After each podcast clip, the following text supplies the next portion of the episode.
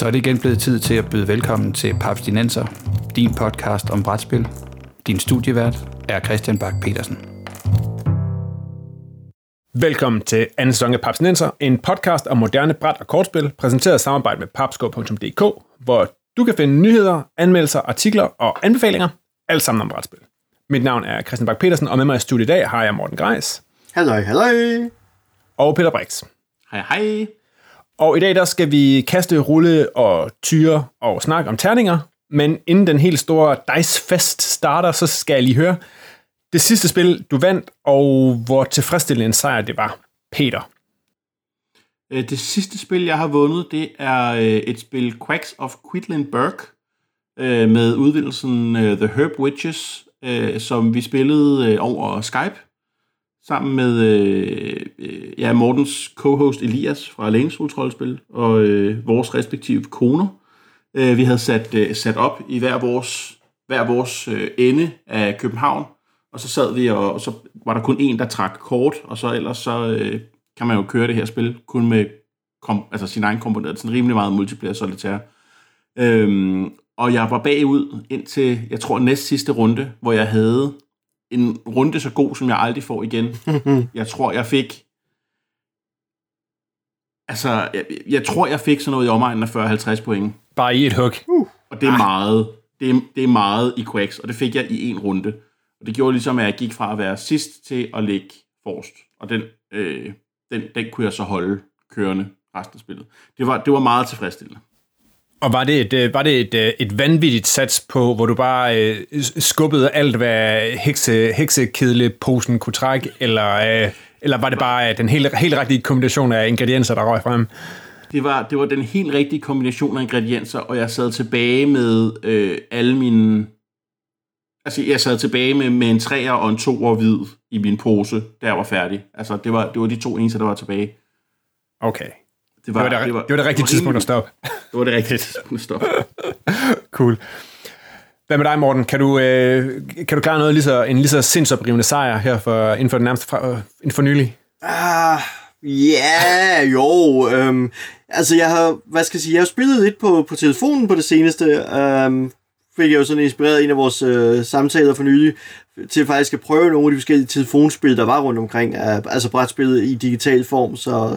Så jeg har spillet noget Tokaido og noget Evolution og lignende, øhm, og jeg har haft nogle fine episke triumfer i uh, Evolution, hvor man får lavet de rigtige kæder af rovdyr og planteæder, og man sådan får udryddet modstandernes dyrearter bedst muligt, og, og scorer en til fire gange point som uh, nummer to og så videre. Så, så jo, øhm, det, det lykkedes mig et par enkelte gange at, øh, at lave nogle fuldstændig totale triumfer. Øhm. Generelt vinder man øh, relativt nemt i Evolution, men, men at lave der, hvor man ligesom siger, okay, nu bliver det episk, det, det har jeg haft et par succeser med, men, men, men et eller andet sted, når det bare er over i en, en uh, computer, så, så har det ikke den, helt den samme uh, fornemmelse, som når man sidder ved et bord med andre spillere, så, så det, det gør ikke nær så meget at sidde og sige, yes, jeg vandt over tre botter.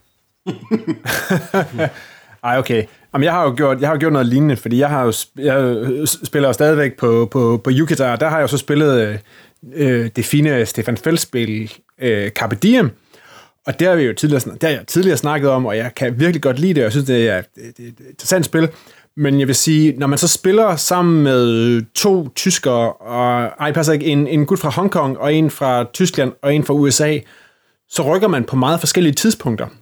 Så bliver sådan en dyst, den bliver trukket ud over, må jeg sige, hysterisk mange dage. Hvor man sådan kan nå at sidde og sige, ja okay, alt efter, man kan nå at, at sidde og kigge på sådan en skærm, og så tænke hver eneste mulige scenarie igennem sig. Hvis han nu går herned, og så tager den her brik, så gør jeg sådan her. Men hvis han nu går ned og tager den her brik, og sådan noget. Og jeg har simpelthen siddet og kigget på den her åndssvage skærm i så lang tid, og jeg tror, har vi lavet sådan noget med en to-tre ryg om dagen. Det betyder altså, så sådan et spil, det tager i hvert fald en uge at spille. Det var jo så, så meget, desto mere tilfredsstillende, da jeg så endelig fik trykket sejr hjemme i det her spil. For puha, jeg synes, jeg har arbejdet for den. Wow. Ja, måske, måske har jeg indset, at, at lige præcis sådan et forholdsvis light Eurogame, det gider jeg måske ikke trække ud over så lang tid. Der må jeg jo hellere finde nogle, nogle danskere, eller nogle folk, der spiller sådan in real time, og så få det kørt af, hvis jeg spiller online i hvert fald. Men øh, sejren, den blev trukket hjem. til sidst. Smukt, smukt. Ja. Men ellers så skal vi i dag snakke terninger. Uh.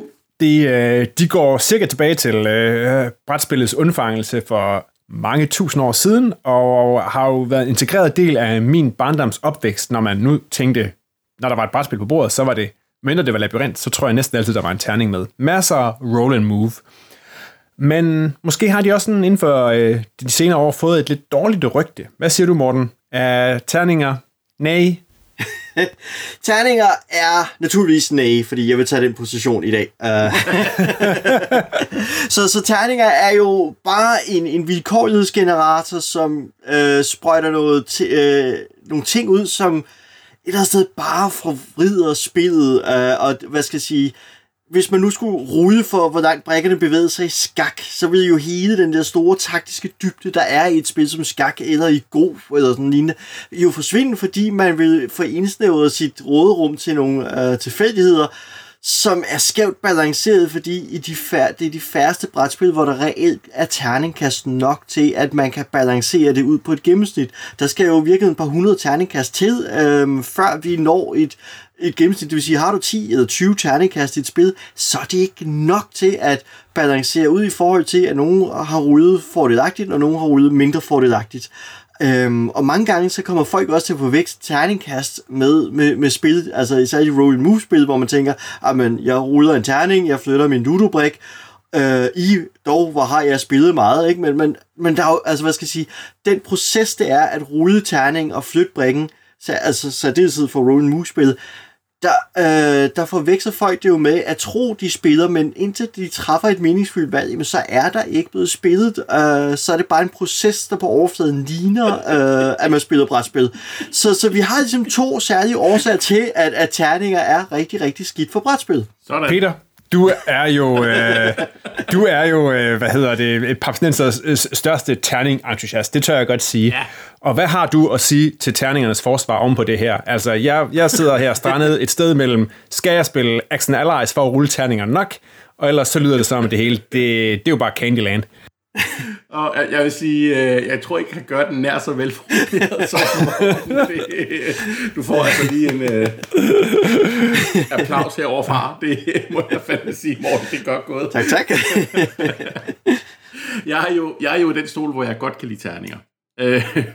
jeg, jeg synes, at øh, givet øh, skal terninger være i et spil som Azul eller Skak? Øh, nej. Øh, men, men man kan godt have et spil med taktisk dybde, øh, men stadigvæk tilfældighed. Øh, og det er jo fordi, jeg synes, noget af det interessante kan være, at man ikke altid ved alt, hvad der kan ske, og at øh, det her med at lægge sin plan ud fra at starte ud med at have sin plan, og så rulle nogle terninger, og så sige, okay, det var ikke det, jeg skulle. Jeg skal i virkeligheden X. Det synes jeg jo er super interessant. Øh, og det, jeg kan godt lide den her med at ligesom øh, at tænke on the edge of my seat, prøver jeg på at lede efter en, et, et udtryk på dansk. Altså ligesom at skulle tænke, tænke løbende, og, og at rette sig ind efter, hvad man har af muligheder, mere end at alle muligheder altid er åbne. Måske også, fordi jeg i virkeligheden er super dårlig til spil som skak. Men... Så det er noget med at re- reagere på de re- ressourcer, terningerne har på, i stedet for, at du skal sidde og planlægge hele dit spil fra tur nummer et. Det var øh, super koncist sagt min vrøvlen de sidste tre minutter. Der synes jeg jo, man kan komme med, med en fin parallel, uh, hvis vi tager til, til et spil kort, for eksempel. Hvis vi nu sidder og spiller vest, mm. så får vi jo delt en hånd af kort, og det er jo ikke meget anderledes i teorien, end at rulle en pulje af terninger og sige, hvad kan du gøre med den her t- pulje af terninger? Uh, nu forklarede Christian det langt kortere, end jeg gør her, uh, men jeg prøver egentlig bare at gentage Peters pointe. Uh, men, jeg, men jeg kan nemlig godt lide, og jeg kan godt følge den del af, af terninger, der hvor de ud, hvad skal jeg sige, at de former din opsætning til starten af hver tur og siger, okay, hvad har jeg ressourcer at arbejde med den her tur? Hvor lander den røde, den blå, den gule terning henne? Hvad former mm. de af min... Altså, de udstikker en ramme for, hvad kan jeg arbejde med, men jeg skal stadig træffe de vigtige valg. Det er der, jeg synes, at jamen, så bliver terninger spændende igen, øh, ja. når de for eksempel bruges til den ting, ikke? At de i virkeligheden genererer de ressourcer, man må arbejde med. Og, og der tror jeg virkelig, at noget af det vigtigste for mig med terninger i et spil, det er, at jeg meget føler, at jeg har spildt eller tabt en tur. Altså, fordi der er jo nogle terningsspil, hvor man siger, jamen hvis jeg ruller det her, så sker der ikke noget, så har jeg tabt min tur, eller jeg har spildt min mm. tur. Det er sådan lidt, Det, altså det, øh, det er næsten lige så stemt som de der spil, hvor man trækker et kort og får at vide, du skal sidde næste tur over. Det er sådan et, altså, ja. Det er noget af det værste, der er i spildesign. Øh, RISK er et super eksempel på et spil, der bruger terning og pisse dårligt, mm. synes jeg. Altså, det er det her med, at jeg kan flytte ind med mine otteogfirs mand mod Mortens ene mand, der står øh, i et hjørne, og jeg skal bare derind for at få den her kontinentbonus, og Morten ruller bare sekser på sekser på sekser, og jeg ruller ikke en skid. Øh, selvom jeg har niogfirs terningslag, og Morten har en tredjedel. Det, hold nu op, det er et dårligt terningsspil. Mm. Ja. Men der er jo det, jeg tænker, at, at du, du, nu bringer du selv risk på banen, at, mm. at et af de steder, hvor jeg tit ser terninger, også i virkelig anerkendte og, sådan, og populære og, må jeg sige, gode spil, det er jo netop krigsspillene. At der for at simulere den uforudsigelighed, eller det, det drama, der er i krig, så er det tit det er, at man, man ruller nogle terninger. Der tænker jeg sådan en pil som, som Memoir fire fire mm. og Undaunted Normandy.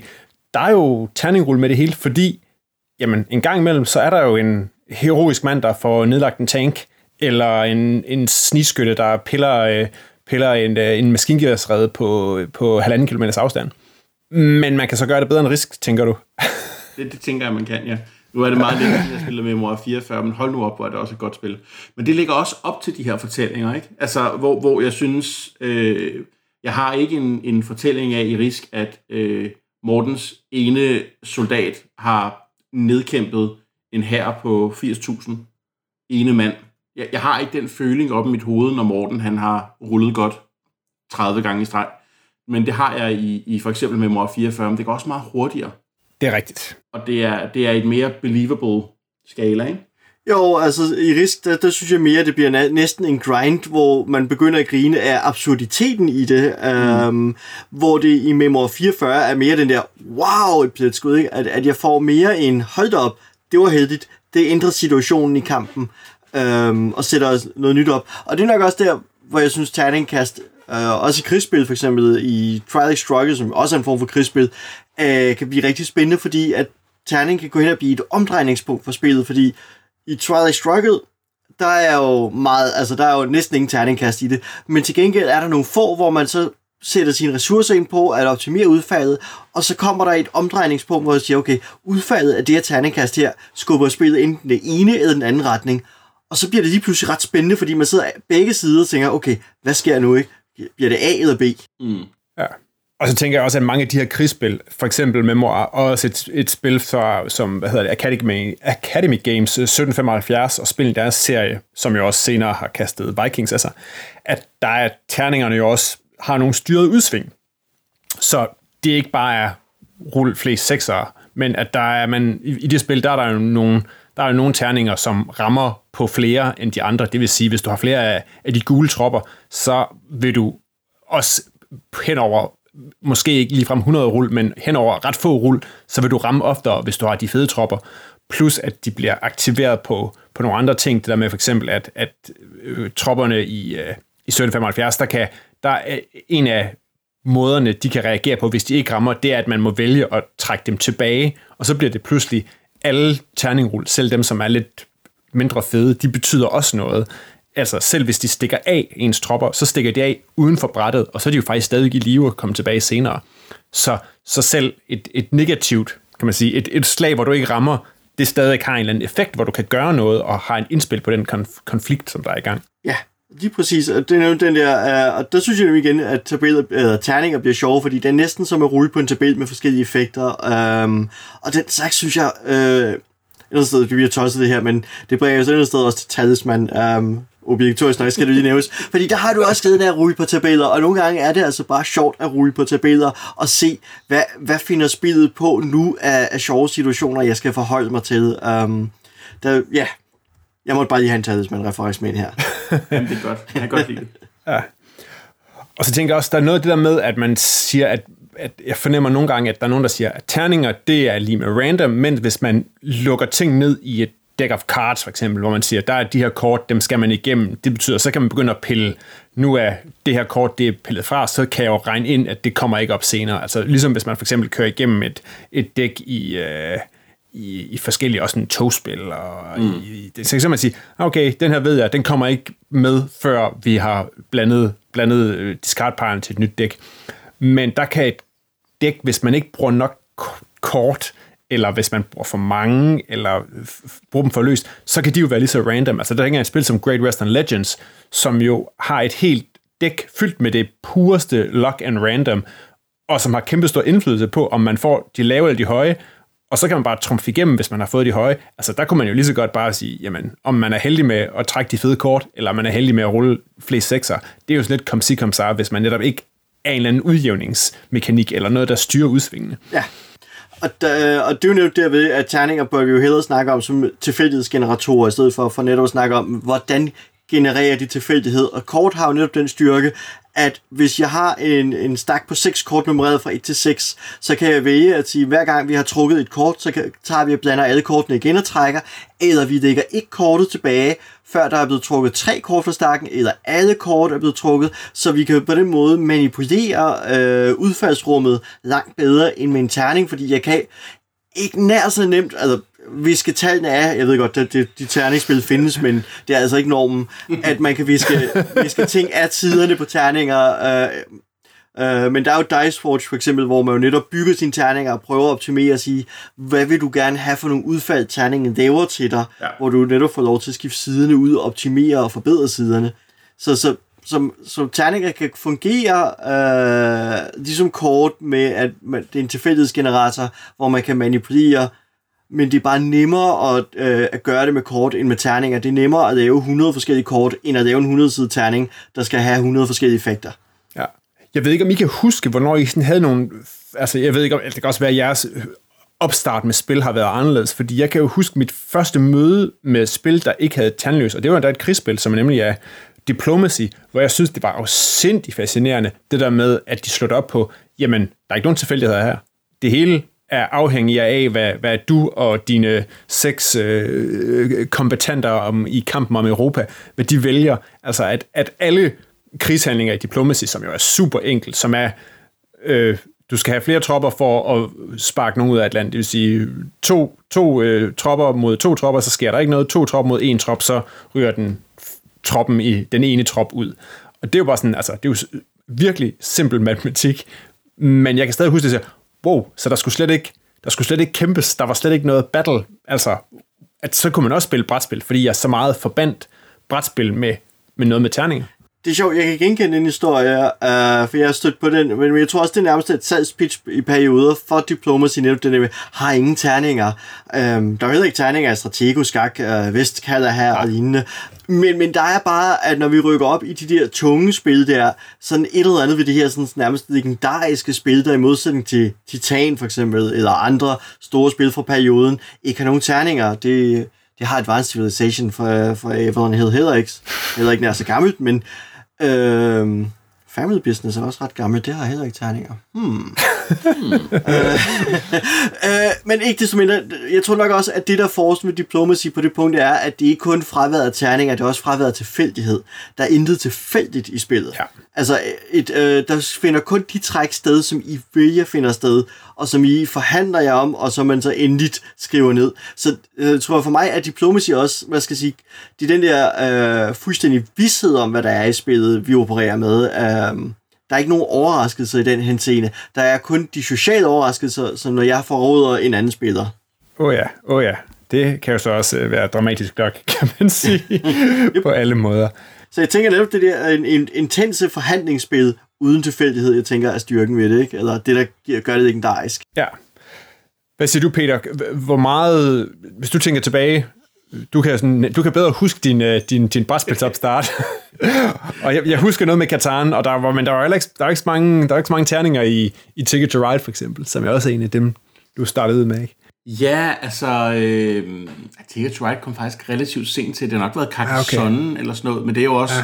Der er tilfældighedsgeneratoren bare rykket over på, igen, groft sagt, kortdæk, ikke? Øhm, jeg ved faktisk ikke, hvad min første sådan rigtig terningeløse spil har været, altså det har måske været Ticket to Ride, altså øh, jeg, jeg husker det ikke tydeligt, altså jeg har spillet masser af kortspil som barn, og jeg er Stratego og sådan noget, ikke? Men, men i mit sådan voksenliv med gå så en rigtig brætspil. Øh, jeg ved sgu ikke, hvad det har været. Det kan være det mere interessant at spørge dig, hvad, hvad din, din første virkelig fede dice-chucker-oplevelse så er, eller noget, du husker tilbage og siger, åh, der var mange terninger, åh, der var mange terninger, åh, det var fedt. Det kunne være sådan et spil som Kingsburg. Ja. Øh, er det ikke det, det hedder? Ah. Jo. Jo, det er Kingsburg, det hedder. Det er Kingsburg, ja. ja øh, som jo er den her Euro øh, worker placement, men hvor dine worker er terninger. Øh, sådan rimelig, rimelig nede på jordens spil. Øh, rul, rul nogle terninger og sæt dem ind på en, en, et felt, der giver dig nogle... De, de her felter er så øh, folk i hoffet, og hver person giver dig adgang til nogle ressourcer, øh, som du skal bruge til at bygge dit forsvarsværk op, så ikke du bliver voldet ihjel af invaderende styrker. øh, men og, og det er jo et af de her spil, som ligesom begynder for, for mig at være Eurogame med terninger, men, men det giver dig muligheden for at manipulere med dine terninger. Altså, du får, du får adgang til, i Kingsburg er så rimelig simpelt, du får adgang til at kunne lægge en, en eller to til dit terningrull ved hjælp af nogle tokens, du kan opspare. Det er sådan rimelig lige til, eller hvis du har, hvis du har er særlig god eller særlig dårlig på bestemte tidspunkter i spillet, får du en ekstra terning. Det er også ret fint. Øh, den terning må så aldrig stå alene og skal kobles med dine andre terninger. Og der, der er en, en hel masse fine små, små spidsfindigheder, og det er jo det er i virkeligheden, altså for, for mig, der er toeren til Kingsburg rimelig meget Alien Frontiers, som også er et worker placement-spil, hvor at du ruller terninger i stedet for dine workers, og så ser du efter, hvad du har rullet, hvor du kan sætte den hen. Men der får du bare adgang til så mange powers, som gør, at du må manipulere med dine terninger. Altså, du får sådan nogle teknologier, du køber i løbet af spillet, som for eksempel gør, at jamen, øh, alle etter må jeg omrulle, eller øh, at jeg må øh, en gang i turen vende en terning på den modsatte side, altså sådan en toer bliver til en femmer, eller en sekser bliver til en etter, eller whatever. Og det er, jo, det er jo noget af det, jeg synes er super elegant, når vi snakker Eurogames og terninger. Det er, det er den her...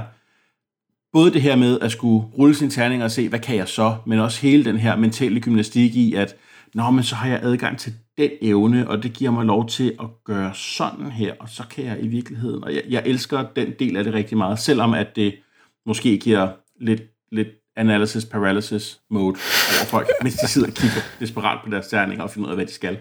Ja, om præcis. Og det er jo også det, jeg tænker, at der sådan, i hvert fald sådan måske i starten af nullerne skete et eller andet, hvor pludselig at terningerne, de rykkede ind der, ikke? Og så vi, som man ser i Castle of Burgundy, og man ser i Kingsburg, og man ser i uh, Troyes, og andre spil, ikke? Hvor pludselig at, at det der med at have en, en, en, en, en noget random inden for ret små, altså vi kører fra et til seks, dine worker, mm. om interessante måder, de kan bruges på bræt, eller i forhold til ressourcer, eller i forhold til, hvordan de netop kan, kan tweakes på, at det, det vandt ret meget ind, og faktisk sådan skudt sig ind, som man siger, at, at Eurogame måske engang blev tænkt lidt som værende. Det er uden terninger, at de så ret meget er blevet integreret inden for, ja, sådan de sidste ti år i hvert fald. Jeg tror, du har ret. Ja.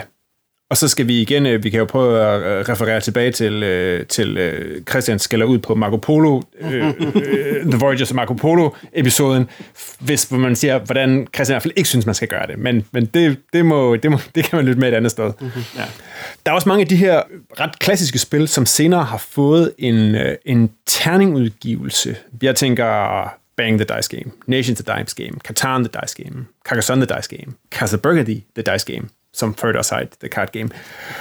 Og har I mødt nogen, hvor det faktisk giver en reel mening, eller hvor man faktisk føler, at ah, det her det er, det, det er den fede terningudgave af, af det originale spil, eller er det bare nogle jatsi-agtige spil, som, som har fået en kendstafage? Jeg synes, jeg har oplevet det med Bang the Dice Game, som jeg synes øh, har den ting. Jeg synes nærmest, det er, eller jeg synes, det er bedre end det regulære Bang, fordi det der med at sidde og rulle terninger og, og hvad skal jeg sige, for det der element af hasard med ind i spiloplevelsen, men man gambler med at få de rigtige symboler til at angribe de andre spillere. Det giver en lidt ekstra dynamik, lidt mere, lidt mere kaos i forhold til, at man sidder og trækker nogle kort, håber på, at man overlever længe nok til at få lov at spille et af kortene. Så det der med at sidde og få lov at gamble med sin terningkast, det synes jeg øh, beriger spillet. Det synes jeg også. Jeg synes måske i virkeligheden, Bang ikke er et særlig godt spil. Altså original, det originale Bang, eller? O- o- original Bang. Øh, men jeg synes, at, at Bang the Dice Game er super fint, og det vil jeg nærmest altid gerne spille. Men jeg synes, der, der er et eller andet i Bang, og hele den her, I er på forskellige hold, men I ved ikke, hvem I er på hold med. Ja. jeg synes, der er et eller andet der, der falder, der falder igennem for mig. Ja, jeg tror for mig er det player-elimineringen, fordi de før, ja. de har, det er lidt den samme svaghed, som når man har mange spillere i varvel. Der er bare lang tid til, at du får lov til at være med til at lave noget igen.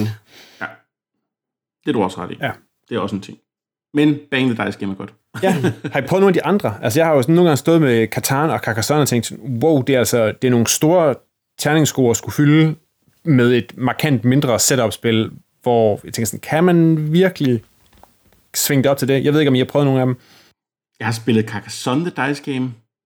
Jeg husker intet om det. Så, så det har ikke, det har ikke printet sig ind. Det, det er måske ret sigende. Ja. altså, øh, men nej, jeg har jeg, jeg, jeg har spillet Nations the Dice Game. Det synes jeg var rigtig fint. Men jeg har så ikke spillet Nations, så jeg har ikke noget at sammenligne det med.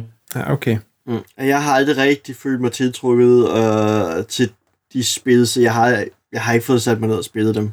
Nej, okay. Jeg har, jeg har et spil, som, hvor jeg synes, terningudgaven er super fantastisk.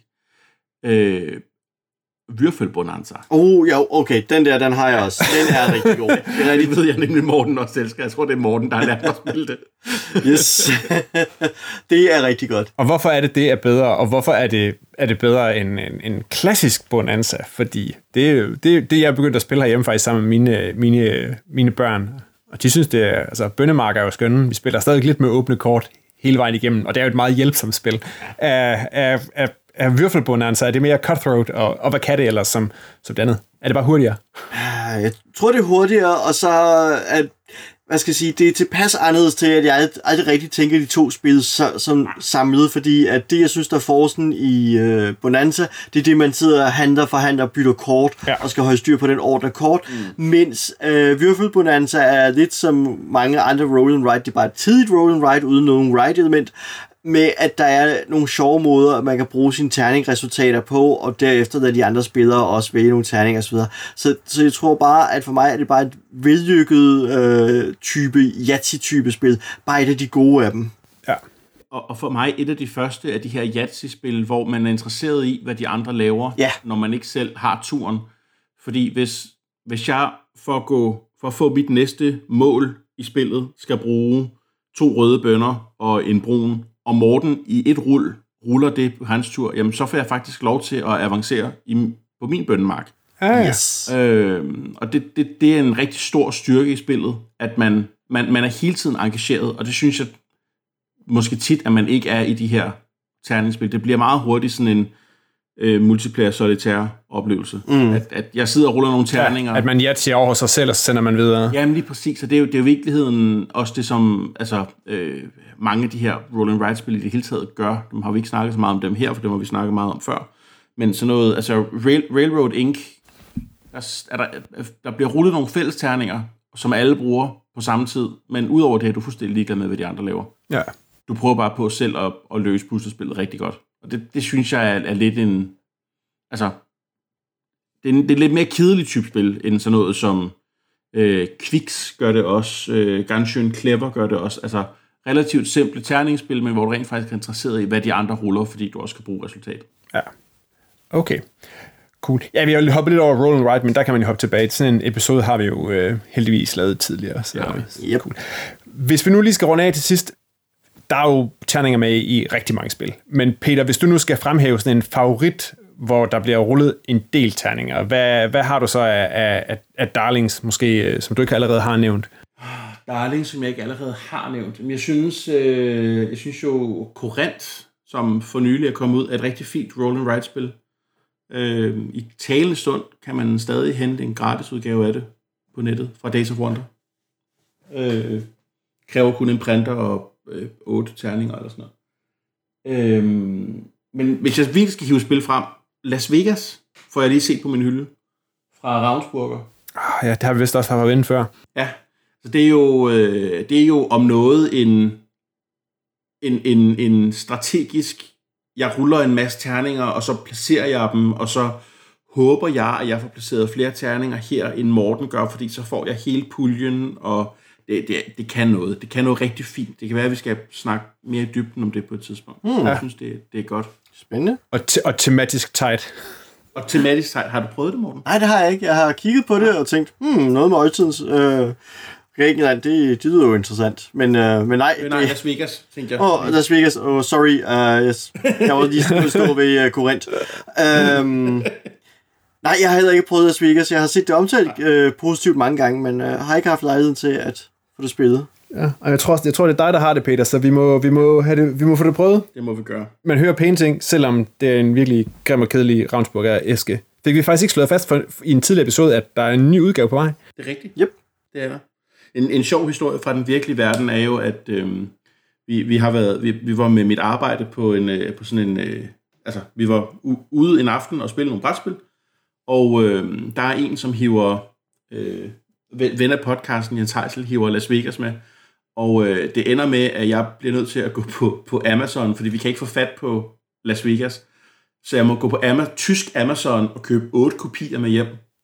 Fordi at alle folk bliver så forelskede i Las Vegas. Hvor, hvor til vores chef, da den her pakke fra Amazon kommer, og jeg begynder at gå og dele dem ud, bare kigger tørt på mig og siger, kunne I ikke alle sammen have forelsket jer i et af vores egne spil? Åh, oh, det er skønt. Det er lidt sjovt.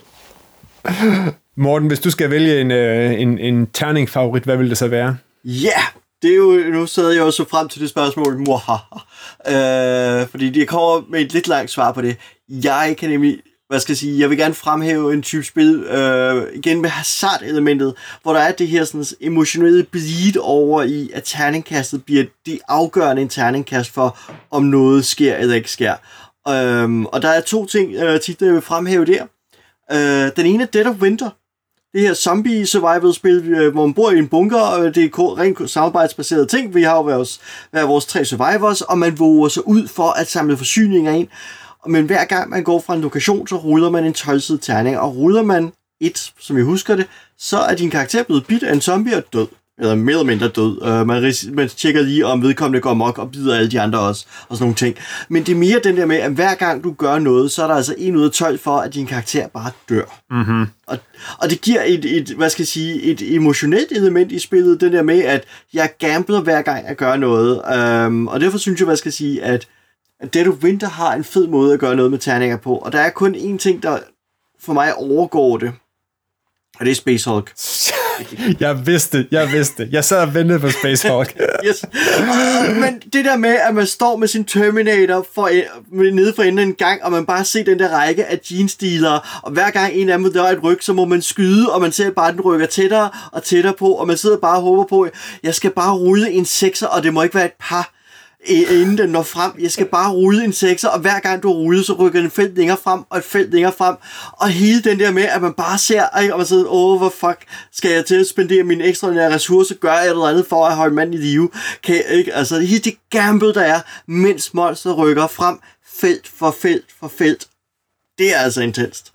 Det er jo, det er jo Aliens-filmen. Ja. Simpelthen, de, de, de bedste scener derfra, kogt ned.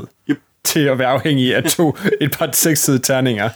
Yes. Jeg må simpelthen få prøvet at spille det. Altså, det lyder bare så godt, hver gang du snakker om det. Ja, jeg, håber, jeg, kan, jeg håber, jeg kan retfærdiggøre det, når du en dag kommer forbi, og vi sætter på bordet. Jeg har det jo stående i tre udgaver, så... Ja, men det, det skal bare ske. Altså. Ja, det, det må vi få gjort. Det, det må ske. Ja. Fedt. Cool. Skal vi lige, inden vi slutter af, kredit, øh, vi er jo også alle sammen rollespillere, så vi kender... ejer terninger i forskellige ting. Morten, hvad er din øh, favoritterning, hvis du skal vælge en, en type terning? Det er jo øh, det er jo nok en tyve-sidet terning i virkeligheden. Um, fordi den nærmest er gået, gået over blevet et symbol på min hobby. Um, mm. Og jeg har en, en lækker forest-udgave, øh, øh, som derfor, hvor det er sådan alle mulige krenelleringer af blade og grene, der synger sig hele vejen rundt om terningen. Øh, gør den lidt svært at læse, men, øh, men til gengæld meget, meget speciel overfladefile og, og ret fed. Okay, cool. Hvad med dig, Peter? Er, er, du, er du på øh, den vampire-agtige D ti? Altså, hvis jeg, hvis jeg skal tage min, min, min yndlings, yndlings, altså bare sådan terning i, i sig selv. Altså specifikke terning? Specifikke terning, så er det mine vampire-terninger. Men det, det er fordi, vi selv, jeg selv har lavet dem. Ja. Jeg har fået Qwixx til at lave dem, men jeg har selv designet dem. Okay. Der, der, findes kun, der findes kun til vores spilgruppe. Med, med, med præcis den terning. øh, men men, men udover det, jeg er glad for det tieren. Den kan noget. Det kan den. Jeg kan godt lide den. Okay, så, så kaster jeg noget kærlighed på, øh, på den, den klassiske D seks, også i øh, rollespilsammenhæng, fordi mm. det er stat-terningen, og det er, det er terningen til, til mange gode systemer også, og det er, det er old school og simple. Jeg kan godt lide en god D sekser. Det, det, det kan jeg. Der er ingen af os, der er hipster nok til at sige det tolv. Og så vil jeg hedde sige en D tres, fordi med en D tres, så kan jeg rulle alle de andre terninger. Åh oh, ja, en D tres. Ja. Ja. Så. Fedt. okay. okay. Find links til øh, de spil, vi har været forbi i dagens episode, øh, samt øh, langt mere end hundrede tidligere episoder på papsnenser punktum d k eller papskog punktum d k skråstreg podcast. Og har du indspark, så er du altid velkommen til at dele med os på Papskobers Facebook-side eller på papsnenser punktum d k. Det kan også være, at vi lægger nogle billeder op af vores øh, yndlingsterninger. Husk, at du kan støtte Papsnenser på tier punktum d k, så kan du være med i lodtrækningen næste gang, vi udvælger en lytter, der kan vælge indholdet af en bonusepisode. Alle pengene, der bliver samlet ind der, de bliver brugt til at tune på podcasten og udbrede øh, fortællingen om brætspil som hobby og om Papsnenser. Du kan finde Papsnenser på iTunes, Spotify, Podimo og hvor du ellers henter din podcast, og på YouTube. Du er velkommen til at følge, abonnere og smide en review, hvor end du, øh, hvor du er koblet på podcasten. Med mig i studiet i dag var Morten Greis og Peter Brix. Papsnenser er produceret af Bo Jørgensen og Christian Bækman. Mit navn er Christian Bak Petersen, og på vegne af Papsnenser vil jeg lige rulle en hel masse terninger.